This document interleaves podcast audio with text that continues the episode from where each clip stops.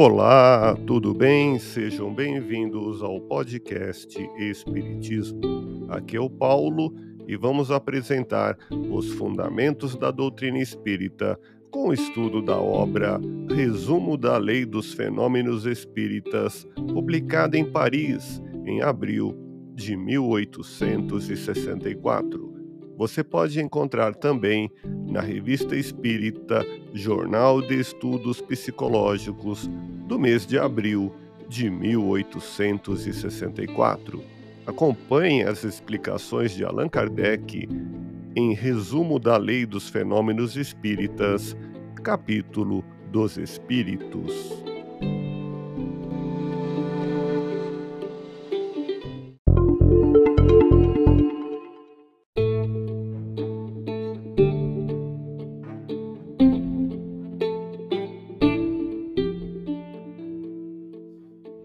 Os espíritos são livres, comunicam-se quando querem e a quem lhes convém, e também quando podem, pois nem sempre isso lhes é possível. Não estão às ordens e ao capricho de quem quer que seja, e a ninguém é dado fazê-los vir contra sua vontade, nem a dizer o que querem calar.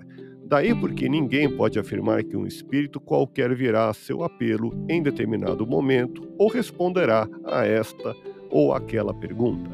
Dizer o contrário é provar absoluta ignorância dos princípios mais elementares do Espiritismo. Só o charlatanismo tem fontes infalíveis.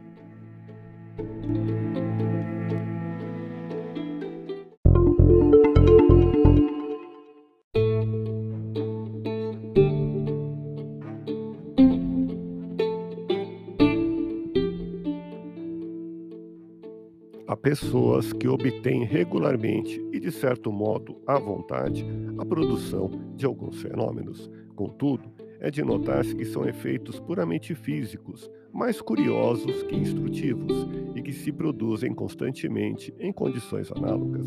As condições nas quais são obtidos são suscetíveis de inspirar dúvidas sobre a sua realidade, tanto mais legítimas quanto em geral são objeto de exploração, sendo difícil, muitas vezes, distinguir-se a mediunidade real da presdigitação.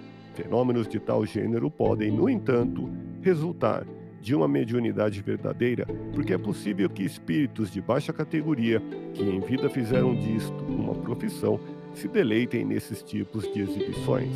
Mas seria absurdo pensar que espíritos de certa elevação se divertissem em ostentar-se.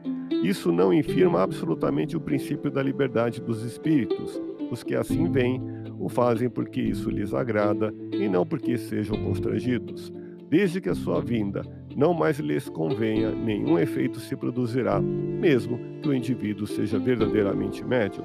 Os mais poderosos médios de efeitos físicos passam por períodos de interrupção de sua faculdade, independentes de sua vontade. Isto jamais acontece com charlatães. Aliás, mesmo supondo reais, esses fenômenos não passam de uma aplicação muito parcial da lei que rege as relações do mundo corporal com o mundo espiritual, mas em si mesmos não constituem espiritismo, de sorte que a sua negação não invalidaria absolutamente os princípios gerais da doutrina. Ouça podcast Espiritismo. Agradeço sua audiência, fique na paz do Cristo e até o próximo episódio.